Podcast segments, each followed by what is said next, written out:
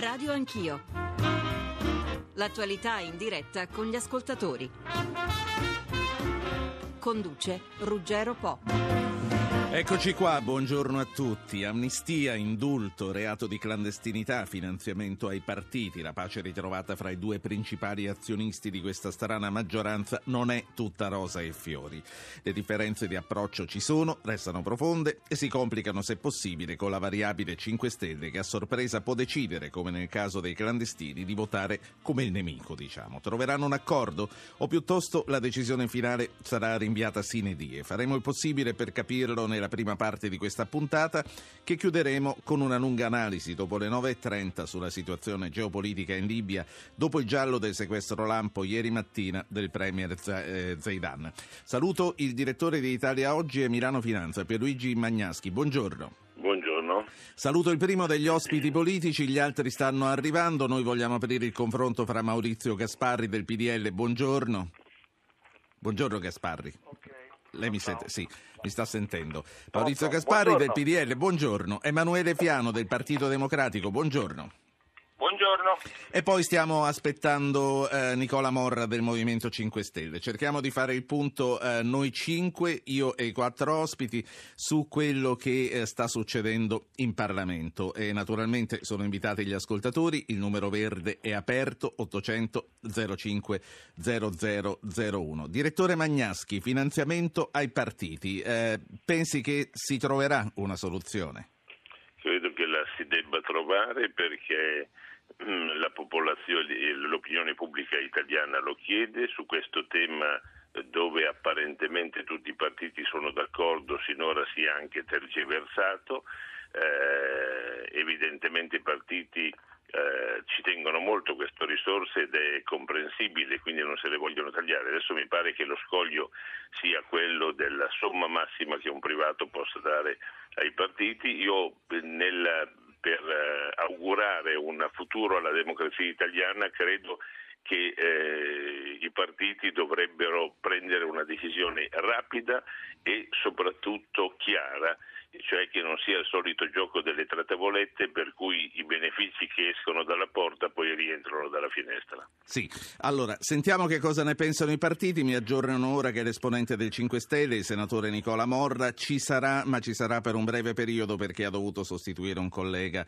eh, per, una, per, una, cosa che non so qual è. Comunque intanto parliamone con PD e, e PDL. Eh, senatore Gasparri, sul finanziamento ai partiti l'accordo c'è o non c'è? Io sapevo di azzeramento progressivo progressivo in tre anni, del 2 per 1000 volontario e dei finanziamenti individuali fino a un tetto di 300.000 euro per le persone e 200.000 per le imprese. Potrà andare avanti in questo modo? Penso e spero di sì. L'obiettivo del nostro partito è di abolire il finanziamento pubblico, però poiché i partiti devono organizzarsi e vivere, bisogna consentire che privati, cittadini, persone possano contribuire alla vita dei partiti, altrimenti si dica con chiarezza, si aboliscono i partiti, si abolisce la democrazia e non si sa chi rappresenta chi.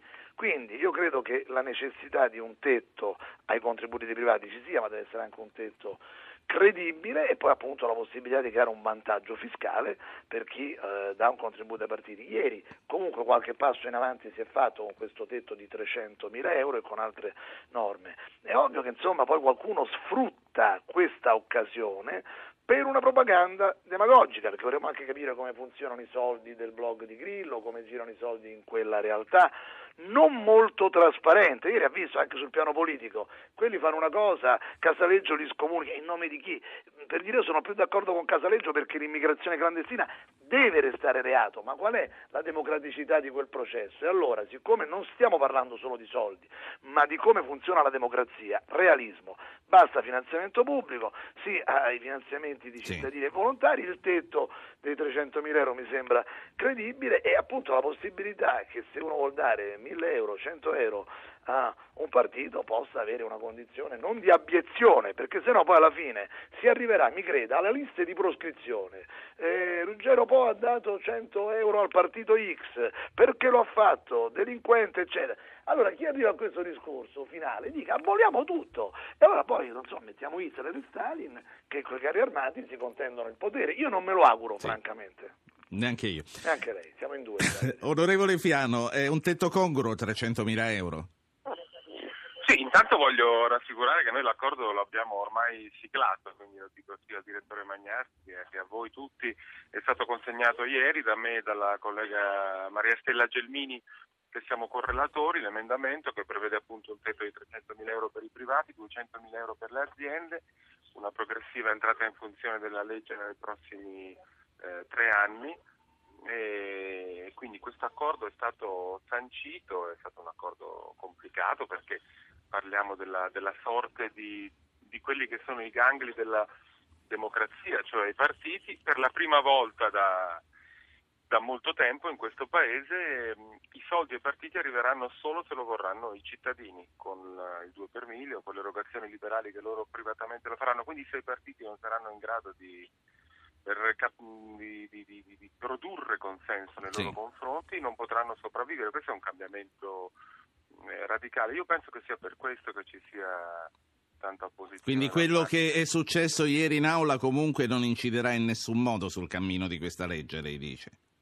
No, io penso al, proprio che, che, la, che, la, reazione scomposta del, del Movimento 5 Stelle in aula sia dovuta proprio al fatto che si accorgono di, che verranno a mancare degli argomenti classici della loro polemica contro i partiti, perché vede per esempio il Movimento 5 Stelle si vanta giustamente di aver rinunciato ai rimborsi elettorali, di aver rinunciato a 41 milioni di euro.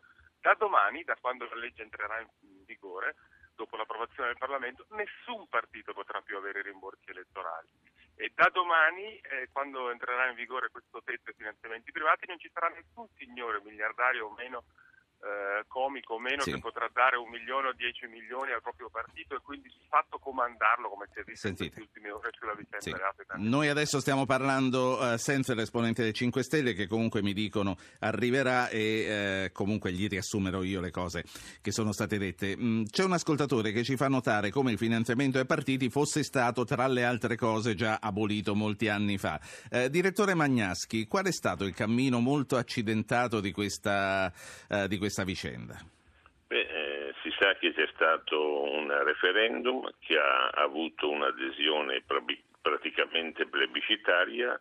Questo referendum, come del resto anche uno eh, come quello del Ministero dell'Agricoltura e via dicendo, è stato completamente disatteso eh, dal Parlamento che non ha eh, legiferato in funzione della richiesta esplicita e quasi plebiscitaria di italiani. L'onorevole Gasparri dice giustamente che il finanziamento dei partiti è un modo per tenere in vita i partiti che sono un ingrediente essenziale del dibattito politico e della vita democratica, quindi ha detto però si, si impedisce il, si toglie il finanziamento pubblico in prospettiva, però si consente l'elargizione di, di, contributi da parte dei privati detassati. Beh no, le tasse sono finanziamento pubblico, quindi i contributi dovrebbero essere volitivamente eh, concessi senza detrazione delle tasse perché altrimenti siamo sempre nello stesso giro, le tasse sono i soldi nostri. Eh. Sì. Senatore Nicola Morra, Movimento 5 Stelle, buongiorno.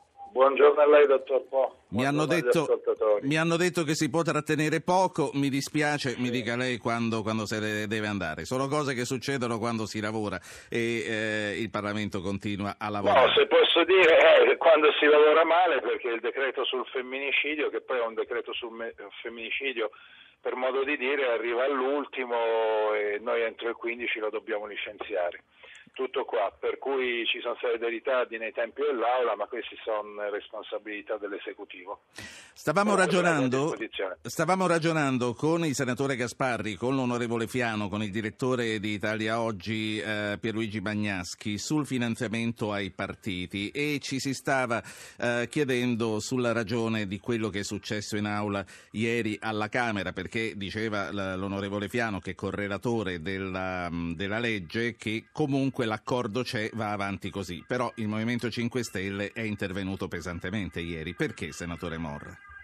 Perché noi non, eh, non, teniamo conto della volontà popolare in quanto i cittadini italiani si sono già espressi e con eh, assoluta nettezza all'inizio degli anni 90 con un referendum di cui conosciamo tutti l'esito, il rimborso eh, al, ai partiti politici o comunque il finanziamento pubblico, comunque lo si voglia chiamare, il fatto che lo Stato debba finanziare la politica, a nostro avviso non esiste né in cielo né in terra. La politica deve tornare ad essere una passione, quando uno ha passione per le cose, soprattutto per le idee, è disposto a operare delle rinunce, a fare dei sacrifici, dei piccoli sacrifici, e noi vorremmo una politica che si finanzia con piccoli gesti concreti da parte dei cittadini, così come stiamo facendo noi. Noi non permettiamo che la politica costi un accidente, perché poi quando costa tanto ingenera protervie, ingenera sentimenti umani assolutamente comprensibili, ma che noi dobbiamo assolutamente rifiutare. Noi vorremmo una politica semplice, diretta. E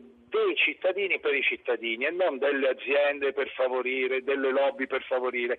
Io ultimamente ho fatto un'ulteriore riflessione, si stava lavorando al DDL 1015, quindi quello sulla razionalizzazione della pubblica amministrazione, tutte le volte che si usciva dalla commissione c'era pieno di gente, pieno di, lobbisti che veniva a controllare per i loro emendamenti, sì. per le loro posizioni. Benissimo, non, non, deve esistere questo perché la legge è fatta per tutti, noi dobbiamo tornare a mettere al centro il bene comune e soprattutto il concetto di giustizia che in questo Paese latita.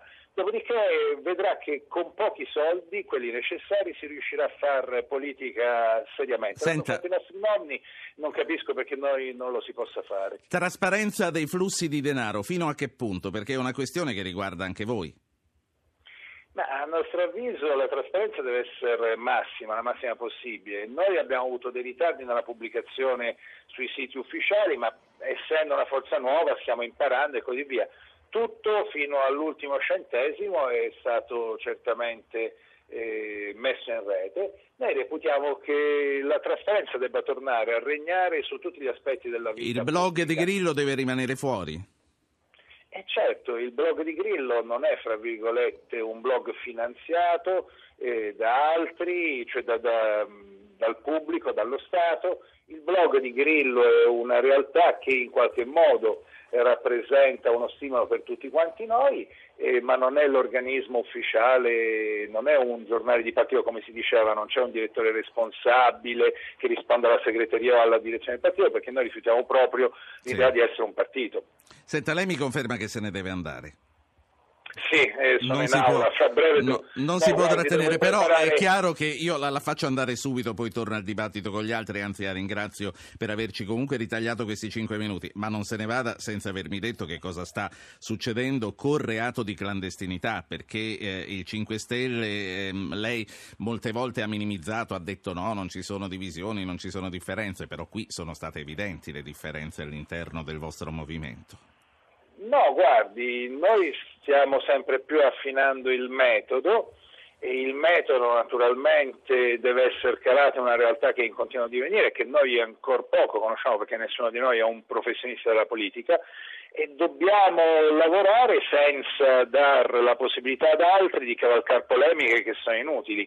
Certamente il tema è un tema che spacca in due la società italiana però sono dell'avviso che il movimento uscirà ancora più compatto, Senta, ancora quello... più coeso. Infatti l'assemblea di ieri è stata la puntuale dimostrazione di, di questa tesi. Noi ieri non ci siamo affatto spaccati, abbiamo semplicemente sollecitato un incontro con Beppe e con Gianroberto per affinare sempre più il metodo e per permettere ai cittadini di tornare ad essere al centro della scena. Senti. Noi vorremmo che per esempio, mi faccia finire, mi scusi, eh, eh, da quello che so, noi dal 93 abbiamo trasferito 3 miliardi e mezzo di euro circa alla politica. Se questi soldi fossero stati utilizzati nella cooperazione internazionale, in progetti di sviluppo, in Nord Africa, ma non soltanto in Nord Africa, in Medio Oriente, in Africa tutta, insomma lì dove c'è necessità, noi avremmo operato quel riequilibrio di risorse che è alla, all'origine di queste, la mancanza del quale è all'origine. Non saremo qui a parlare di questo, lei dice. Eh, o comunque in misura differente. Ma... Qua quell'altra cosa che volevo dire è necessario avere un approccio da parte dell'Europa, perché altrimenti all'Europa ci riferiamo soltanto per il pareggio di bilancio, per il MES, per il fiscal compact sì. e non per politiche che dovrebbero essere fronteggiate dall'Unione Europea tutta, perché di fatto noi e gli altri paesi mediterranei fronteggiamo l'arrivo. Sì. Poi però gli extracomunitari molto spesso Mezzo... rappresentano una risorsa formidabile per i paesi del centro Mezzo Europa che non hanno neanche i costi eh, del delle, della crisi, insomma, perché noi a. Lampedusa non soltanto ogni giorno abbiamo delle comunque potenziali tragedie, poi ce ne accorgiamo soltanto quando si Menz- realizzano. Una, Però anche una- questa notte ho letto di 500 migranti che sono stati salvati. Sì, una, una parola prima di andarsene. Lei è per che, perché il clandestino resti, la clandestinità resti un reato oppure no? Guardi, io sono dell'avviso che la posizione espressa dai colleghi sia ineccepibile e vorrei che si aprisse sul, ehm, sul, eh, nel Paese e sul blog anche un dibattito su questo. Noi dobbiamo far rispettare le leggi, eh, però dobbiamo avere delle leggi tendenti al giusto. Le leggi possono anche essere sbagliate e devono essere Lei, modificate. lei lo sapeva che i suoi colleghi al Senato, lei è stato capogruppo fino a due settimane fa, lo sapeva che i suoi colleghi al Senato avrebbero votato in quel modo? Sì, sì, sì, sì, sì. La saluto. Ci sono problemi, sì. La saluto Nicola Morra, Movimento 5 Stelle, lo lasciamo tornare in aula, la discussione resta aperta con il PDL Gasparri, il PD Fiano, il direttore di Italia Oggi e gli ascoltatori che eh, faccio parlare prima di tornare a Gasparri e a Fiano, Anna e Pino. Anna, buongiorno. Buongiorno, sono molto d'accordo con il dottor Gasparri e il dottor Morra per quanto riguarda il finanziamento. Sarebbe ora che la- l'opinione del popolo italiano venisse eh, accettata e quindi eh, eh, i cittadini sono cittadini e non sudditi. Hanno detto che non vogliono il finanziamento e così dovrebbe essere. Eh, ad ogni modo la mia chiamata è per un altro eh, motivo, cioè ehm, in famiglia si stabiliscono le priorità alla soluzione dei problemi più importanti. Lo stesso concetto dovrebbe valere per lo Stato. L'Italia è sull'orlo del baratro e si discute su indulto, amnistia, reato di clandestinità, invece di parlare di dare lavoro, provare a risolvere i problemi economici di tante famiglie, aiutare le industrie a non fallire, togliere privilegi e stipendi e pensioni d'oro ad alte cariche dello Stato. Più, Tutto carica- ciò eh, più, è più tutto di così non può è essere. inaccettabile e contribuisce a contra- a contraddistinguere l'apparato statale come un'inutile macchina mangia soldi. Chiaro, Grazie, come un libro stampato. Pino da Cosenza, prego. Buongiorno, eh, io invece sono eh, nettamente a favore per il finanziamento pubblico dei partiti. Perché? Perché, perché? Perché così facendo lo Stato dà la possibilità a qualsiasi partito, anche un partito che, di opposizione che prende l'1-2%, di, di far politica. Eh, perché se non si dà il finanziamento dei partiti, eh, sono grandi lobby che finanziano, come succede in America, solo chi fa i loro interessi.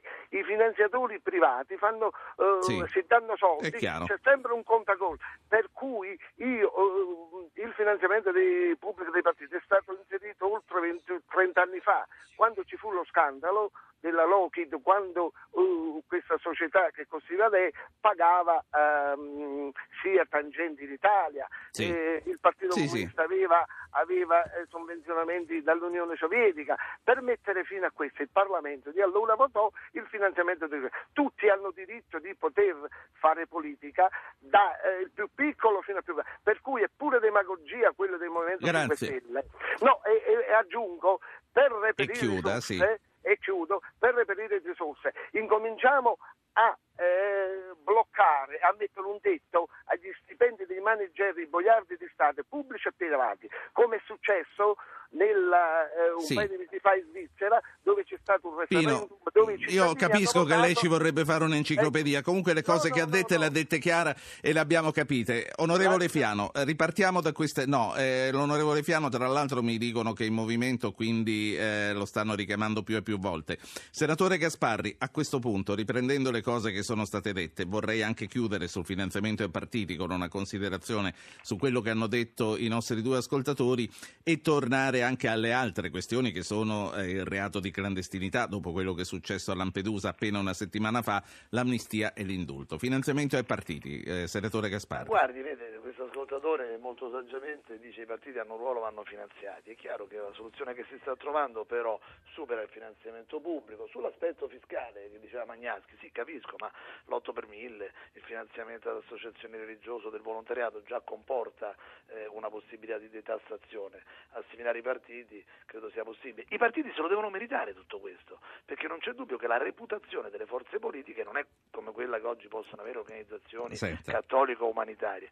Tuttavia insomma, io credo che con tutti i loro difetti i partiti non debbano essere soppressi. Churchill diceva che la democrazia è uno dei eh, metodi peggiori, ma che non ne conosceva uno migliore. Senta. E non vorrei che poi un domani, in una sorta di totalitarismo con un po' di internet e un click che travolge tutti, ci si dovesse appunto eh, autocriticare rimpiangendo i partiti. Quindi io credo la soluzione, non finanziamento pubblico. La metto in stand-by, privati. la metto in stand-by Prego. un attimo perché l'onorevole Fiano si sta spostando su un treno, quindi un po' c'è, un po' non c'è, quindi lo voglio prendere, lo voglio prendere in questo momento. Onorevole Fiano, allora, tornando al finanziamento dei Ah, no, fermo adesso. Ah, meno male, questo- Nella città di Bologna. Ecco. Ah, benissimo, questo mi rasserena molto. Allora, e poi ritorna Gasparri comunque. Ehm, sul finanziamento ai partiti abbiamo sentito, probabilmente lei era collegato quando ha parlato il Movimento 5 Stelle, Sì. ha detto quelle che sono le loro eh, obiezioni e poi abbiamo sentito due ascoltatori, un'ascoltatrice eh, contro e un ascoltatore pro, ognuno con le proprie ragioni. Quindi lei dice comunque arriveremo a questa legge.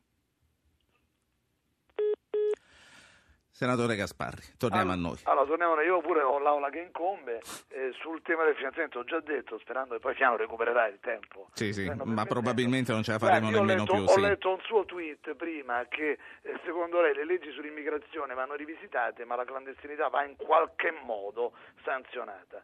La penso come lei, ci sono dei problemi nuovi che dobbiamo affrontare, se ci sono le guerre in Africa, eh, se la Somalia tracolla, se in Libia rapiscono e liberano il primo ministro dalla sera alla mattina, l'Europa e il mondo, oserei dire, se ne devono occupare, non è che la cosa si risolve con un comma in una commissione italiana, tuttavia non si può lasciare impunita la clandestinità, non si può lasciare impunito il traffico di morte. I morti di Lampedusa non sono stati causati dalla Bossi Fini, ma dai mercanti di morte e dai criminali che organizzano questi viaggi impossibili. Ed allora cosa fare? Non smantellare la legge, perché se Francia, eh, Germania e altri paesi hanno il reato di clandestinità ci devono essere strumenti per il respingimento. Mi lamento della mancata applicazione della Bossi Fini, delle mancate espulsioni, del boicottaggio da troppi settori della magistratura di queste norme. Dopodiché bisogna distinguere i profughi dai clandestini. Mica è facile, mica è facile. Ultima Quando cosa.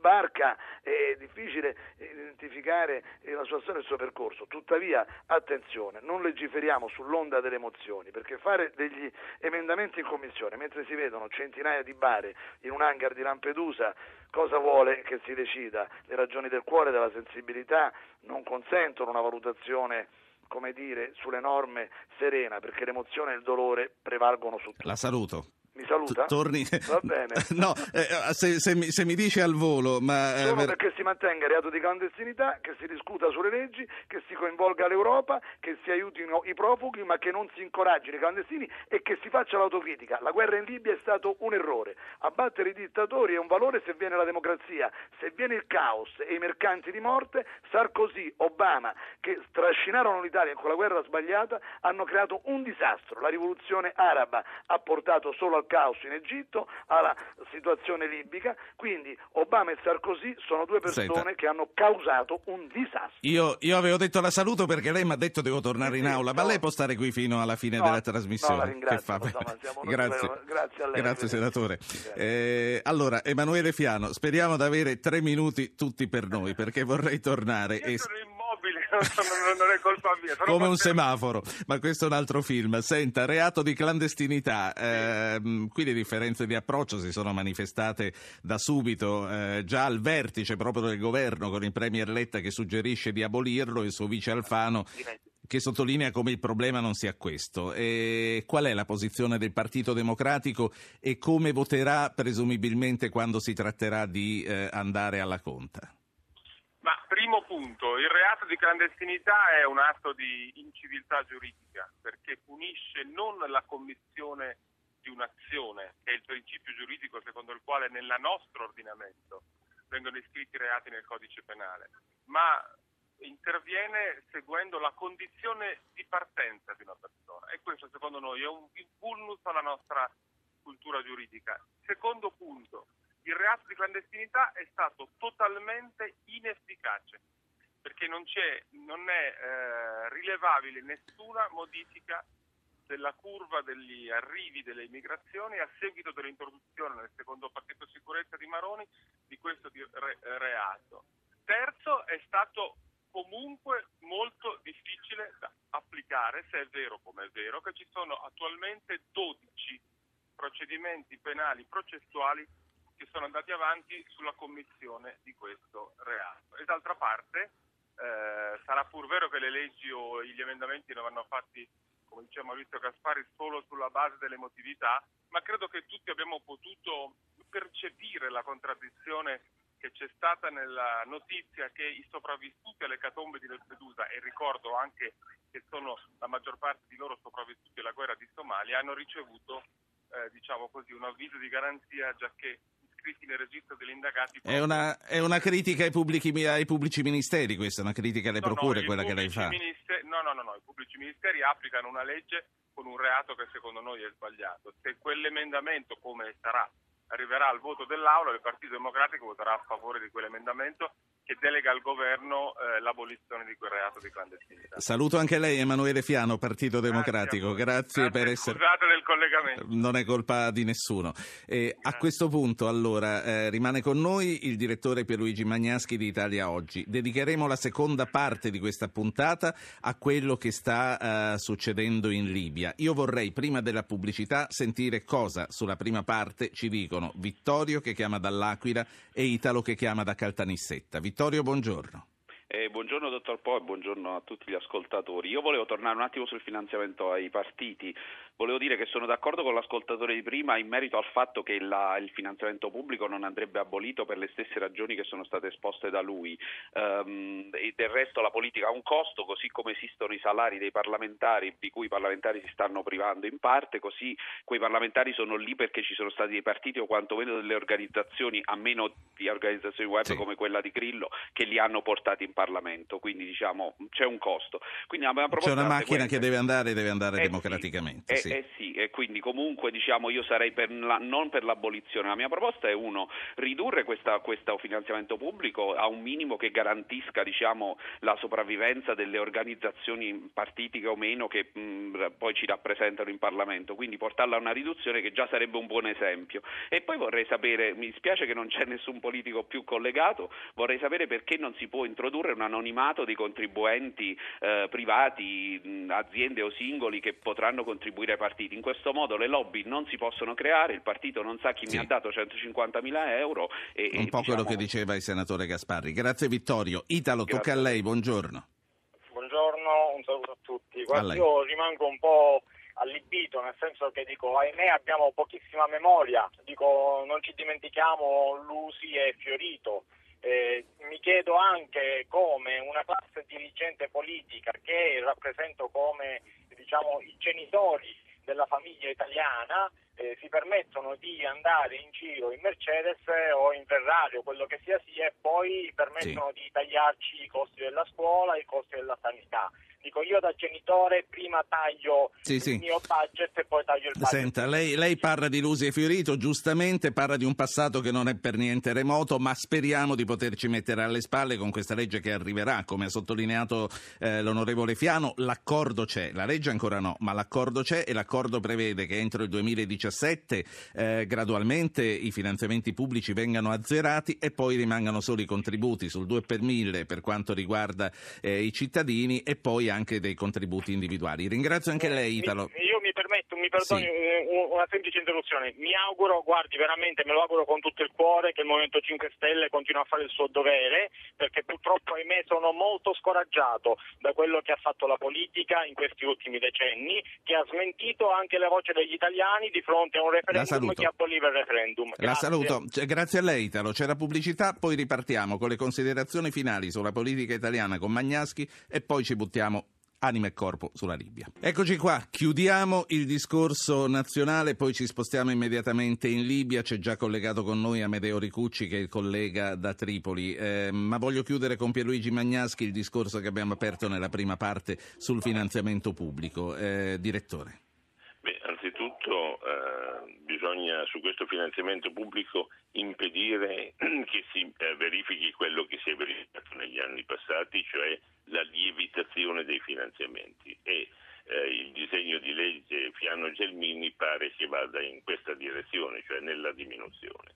Poi bisogna tassativamente, cosa non prevista in questo disegno di legge, evitare la moltiplicazione del finanziamento dei partiti, perché c'è un finanziamento oggi al centro, poi le regioni finanziano i loro gruppi, i comuni finanziano i loro gruppi, queste cose non dovrebbero verificarsi perché dovrebbe essere il centro che riceve il finanziamento pubblico e poi lo distribuisce in periferia alle sue organizzazioni. Sì. Il secondo aspetto, quindi allora bisognerebbe mettere un tetto di finanziamento del 20% a favore delle segreterie nazionali e il 70% a favore delle organizzazioni provinciali del partito. In questa maniera si impedisce che le segreterie nazionali abbiano in mano il partito come succede sì. adesso e poi ultimo fatto è che i bilanci dei partiti devono essere stilati come se si trattasse di società quotate, stesso regolamento e per fare chiarezza sulla utilizzazione dei soldi.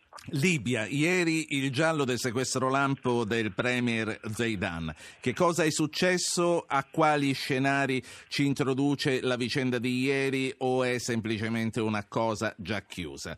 Noi ne parliamo con Farid Adli che è il direttore di Ambamed Notizie del Mediterraneo, col direttore del Consiglio italiano per i rifugiati Christopher Hein che era con noi ancora due giorni fa, con il professor Vittorio Emanuele Parsi che i nostri ascoltatori conoscono bene, ma subito do la linea all'inviato del TG1 in Libia, credo che sia a Tripoli in questo momento, è Amedeo Ricucci. Ricucci, buongiorno. Sì, buongiorno a voi. Ti, ti abbiamo trovato a Tripoli.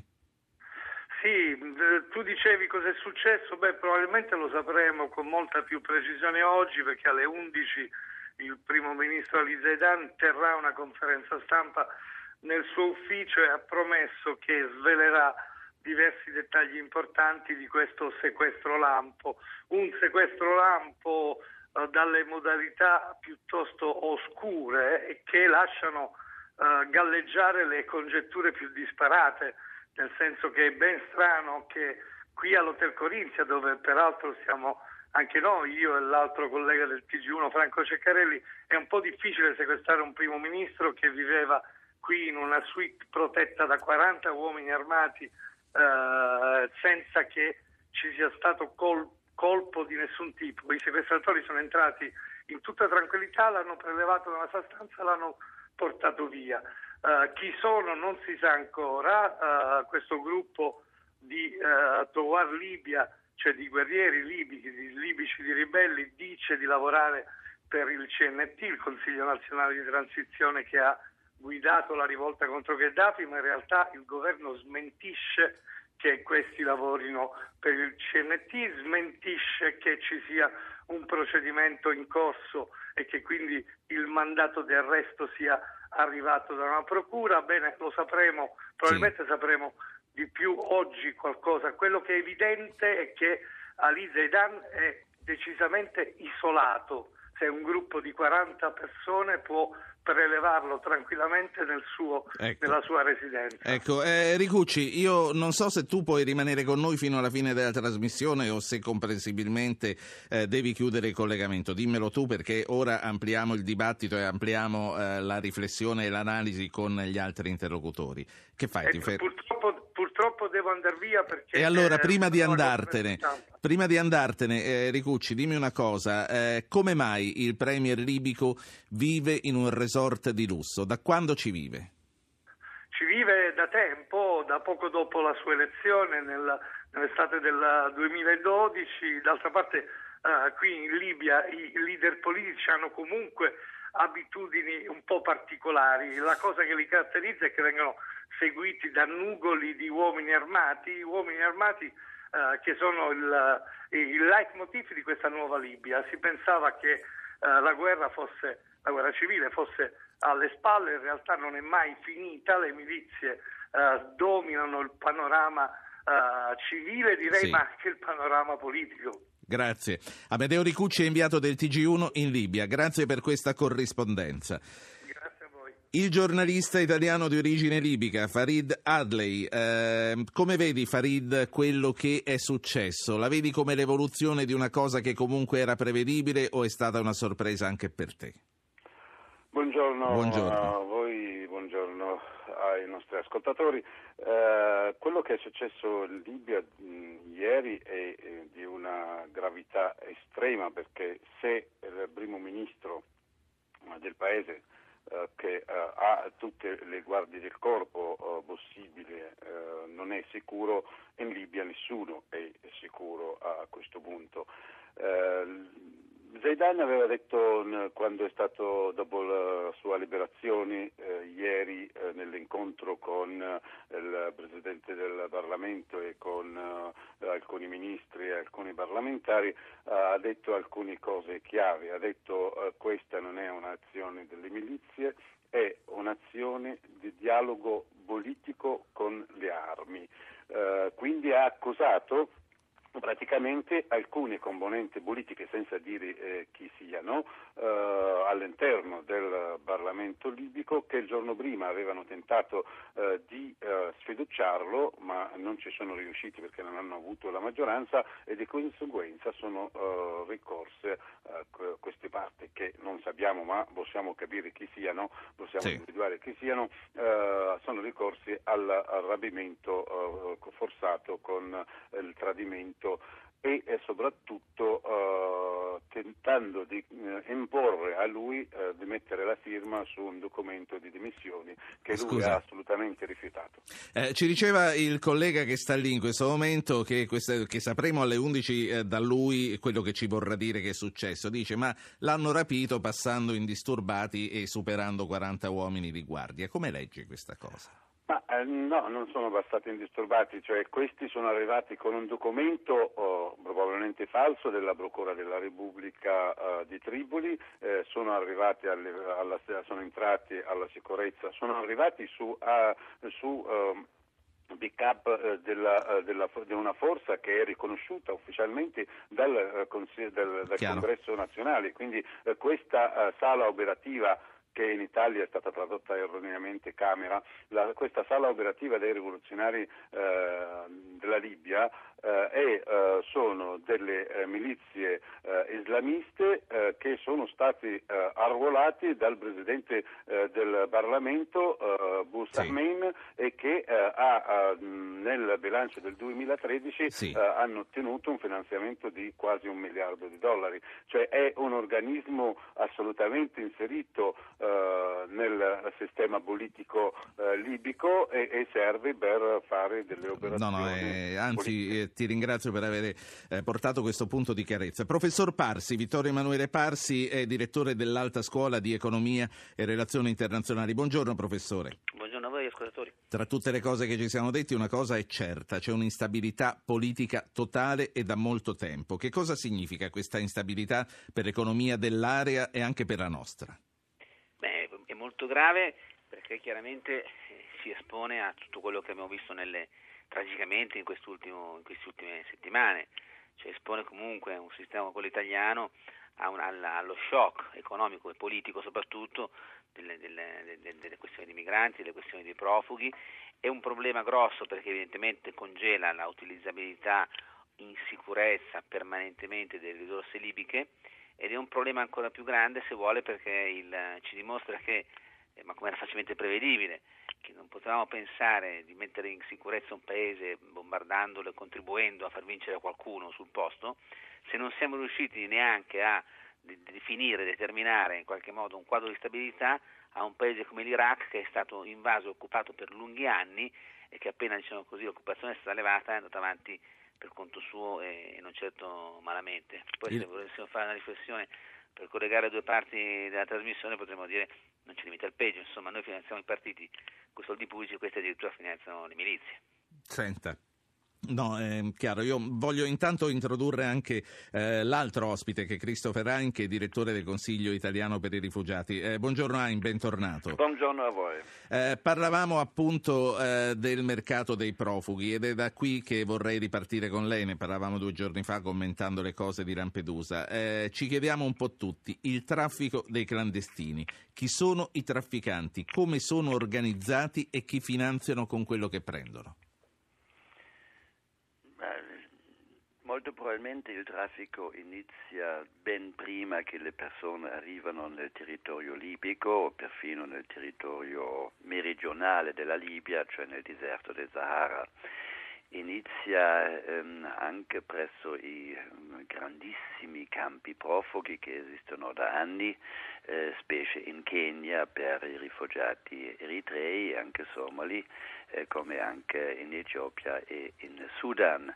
Quindi eh, certamente già le persone prima ancora che arrivano nella, nel deserto libico hanno già dovuto pagare ehm, ehm secondo anche la distanza, naturalmente il numero di famiglie, perché come abbiamo visto sì. anche nella, nella, tragedia del 389 sono arrivati senso famiglie di... intere, non solamente uomini singoli come nel sì. passato. Il senso della mia domanda è se eh, si tratti di business privati per quanto criminali o se ci sia una certa forma di finanziamento a quello che sta succedendo politicamente.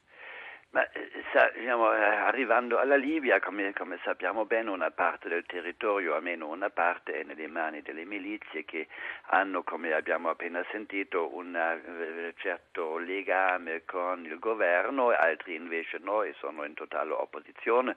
Di fatto però controllano, a senso se um, lì e là, anche alla costa libica, i miliziani sono coinvolti nel traffico, è difficile dire nella situazione attuale libica e da attribuirsi al governo, governo eh, alle, alle, istituzioni è una cosa assolutamente privata. C'è un misto, c'è un misto e questo misto, bisogna dirlo, ha una lunga tradizione nel traffico di persone ecco. già durante, Venen... già durante il, il, regime di Gheddafi. Um, un'altra cosa che le voglio chiedere, venendo agli sforzi che tutti stiamo cercando di fare per evitare che queste barche partano dalla Libia, c'era un, un accordo, c'era con Gheddafi, è cambiato quello che è cambiato, chi è il nostro interlocutore a Tripoli oggi, soprattutto dopo quello che è successo? Come possiamo fare valere un accordo dei diritti a non far ripartire dei pattugliamenti e tutto il resto? Beh, si chiede a me questo accordo che ha siglato Berlusconi con, con Gheddafi a, Benghazi, il famoso patto di amicizia che prevede un articolo sulla collaborazione eh, italo-libica nel contrasto all'immigrazione clandestina, come anche il contrasto al traffico di stupefacenti, il traffico di armi, eccetera, tutto un articolo come se fosse tutta la stessa cosa. Questo diciamo, trattato non è stato mai annullato neanche dopo la rivoluzione. L'interlocutore naturalmente in primis è il ministro dell'interno. Quindi è un accordo è... che noi possiamo fare valere a tutt'oggi. Eh, fa valere, fa valere un, un, un, un trattato finché diciamo, queste persone se vengono eh, tenuti in Libia non hanno altro destino che finire nei centri di detenzione a tempo indefinito non è la soluzione, certamente. Non può essere questa la soluzione. Di, semplicemente di... per noi significa guardare da un'altra parte, ma non vedere dove sono tenuti, in che condizioni e per quanto tempo. Ma certo, bisogna, bisogna arrivare alla, alla, alla causa no, dell'imbarco eh, delle persone dalle coste libiche. Non lo fanno perché diciamo, pensano l'Italia è più bella, perché in Libia non possono rimanere perché eh, subiscono un trattamento assolutamente capiscono, inumano. Capiscono che qui male che gli vada, malissimo che gli vada, gli va sempre meglio Ma che là. Certamente meglio che là. Sì, eh, direttore Magnaschi, Pierluigi Magnaschi, voglio riprendere la considerazione che faceva il professor Parsi eh, su eh, in Iraq è andata così, in Libia è andato così e anche per questo visto che eh, abbiamo aspettato tanto per la Siria e poi eh, comunque non, non, è stata fatta nessuna azione? Perché, sì, perché comunque la, le esperienze passate insegnano. Passate le avrebbe potute prevedere anche una badante con due anni di permanenza in clandestinità in Italia. Eh, c'era in Libia un regime, eh, quello di Gheddafi, dittatoriale, per certi versi crudele, ma che assicurava una stabilità. A un certo momento si è intervenuti militarmente per demolire questa struttura statuale che esisteva, feroce ma che esisteva, ed è evidente che se si demolisce questo si cade nel nulla cioè si cade nella proliferazione delle bande che stanno operando adesso in Libia ad un livello molto più pericoloso di quello che esisteva ai tempi di Gheddafi. Dobbiamo dircelo, quella, la, la, guerra fatta da, soprattutto per iniziativa di Sarkozy, ma poi dopo con l'appoggio degli inglesi e degli americani, purtroppo con l'accodamento anche dell'Italia, ehm, ha creato una situazione di instabilità pazzesca e la motivazione era di tipo neocoloniale la Francia è intervenuta perché voleva mantenere le forniture militari e i lavori pubblici che erano stati destinati all'Italia a seguito dell'intesa Berlusconi-Gheddafi sì. e eh, Londra è intervenuta perché voleva rimanere la cassaforte dei flussi finanziari. Farid Adley, eh, da 1 a 10, quanto è stata giusta la cosa che abbiamo fatto in Libia? Stata giusta 10, eh, penso, cioè, contesto questa, uh, questa rilettura uh, che la rivoluzione libica è stata uh, provocata dall'esterno, la, la, rivoluzione libica è stata provocata dalla ribellione dei giovani libici sull'esempio dell'Egitto e della Tunisia. E poi c'è stato l'intervento quando la ferocia del regime stava mettendo sotto il tallone della repressione eh, la città di Bengasi. Io che, credo che eh, l'intervento internazionale eh, sia stato un intervento positivo e che eh, la Libia bisogna guardare dal punto di vista eh, dei libici, non soltanto dagli interessi eh, italiani o britannici o americani. I libici hanno una libertà, oggi si può parlare, si può discutere e si può anche litigare. la situazione è gravissima, la, la situazione è in salita, c'è uno scontro tra gli islamisti, le milizie islamiste e eh, la, uh, uh, e, e, la componente laica che è maggioritaria. Nelle elezioni del 7 eh, luglio 2012 eh, il, il, partito, eh, cioè la coalizione democratica sì. ha ottenuto il 51% dei voti, gli islamisti del, dei fratelli musulmani il 17%, i eh, salafiti soltanto sì. il 3%. Per esempio il partito dei salafiti non era riuscito a rappresentare nel, eh, nel Parlamento neanche un deputato. Sì, Però avendo avuto eh, le armi nelle mani italiani eh, praticamente hanno conquistato il potere. Attualmente c'è un governo sì. ombra da parte degli islamisti che ha voluto cambiare le cose con la forza. Però ieri abbiamo visto che la ribellione della gente di Fornage, la zona dove era stato eh, catturato il primo ministro, sono stati loro, i giovani rivoluzionari sì. di Fornage, a liberarlo. Grazie. E questo dimostra che eh, eh, la, la, gente della Libia vuole la democrazia e vuole il cambiamento. Eh, professor Parsi, lo chiedo anche a lei, innanzitutto un po', un po ce l'ha già detto prima, poi voglio, eh, c'è un'altra domanda che le voglio fare. Intanto da 1 a 10 quanto è stata giusta la cosa che abbiamo fatto in Libia secondo lei? Abbiamo sentito due versioni opposte da Magnaschi e da Adli. Lei dove, dove mette l'asticella? A dire che è stata sbagliata nelle modalità, nel senso che intanto non sono d'accordo sul fatto che la Libia sia una rivoluzione paragonabile a quella dell'Egitto, della, della Tunisia, persino della Siria, nel senso che è vero quello che, che dice Farid, noi siamo intervenuti dopo che la repressione aveva passato un certo segno, non siamo intervenuti però per quello, e resta il fatto che senza l'intervento occidentale i rivoluzionari avrebbero probabilmente perduto o la situazione sarebbe stata diversa.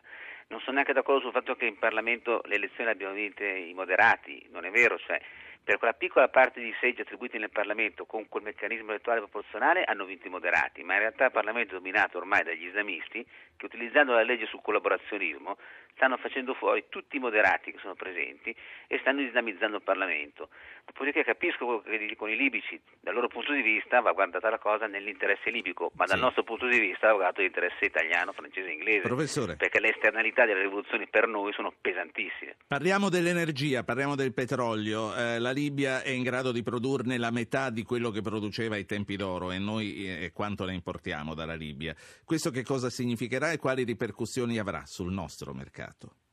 Ma in realtà al momento non c'è una, una grande penuria di petrolio e in, in, in, termini più complessivi tra shale gas, eh, crisi economica e prezzo comunque abbastanza elevato abbiamo nel mondo diciamo così, una, un certo flusso costante di, di, di, di idrocarburi.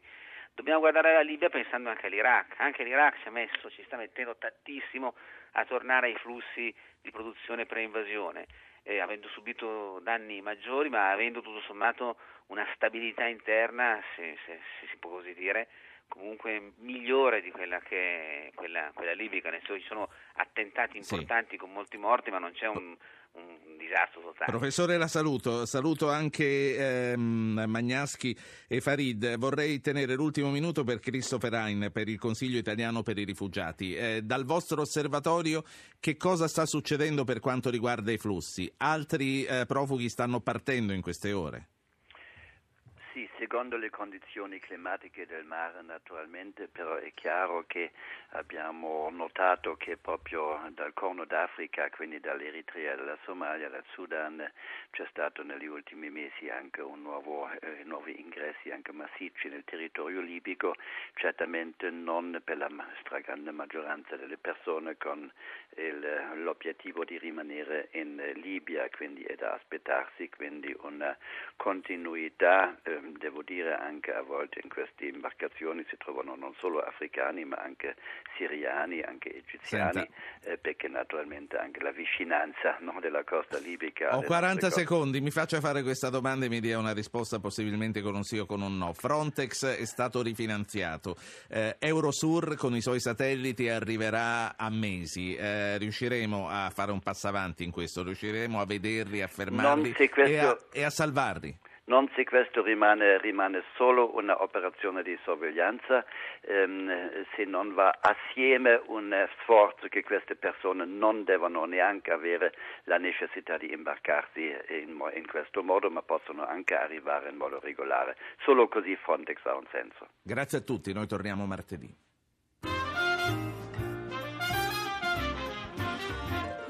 Avete ascoltato Radio Anch'io, condotto Ruggero Po, regia di Anna Posillipo, assistenti al programma Alberto Agnello, Francesca Mechelli, coordinamento tecnico Daniele Di Noia, Antonello Piergentili, Gianni Tola. Potete iscrivervi alla mailing list e ricevere le anticipazioni sulla trasmissione del giorno dopo scrivendo a radioanchio-rai.it, archivio puntate podcast su www.radioanchio.rai.it, pagina Facebook Radio Anch'io, Radio 1 Rai.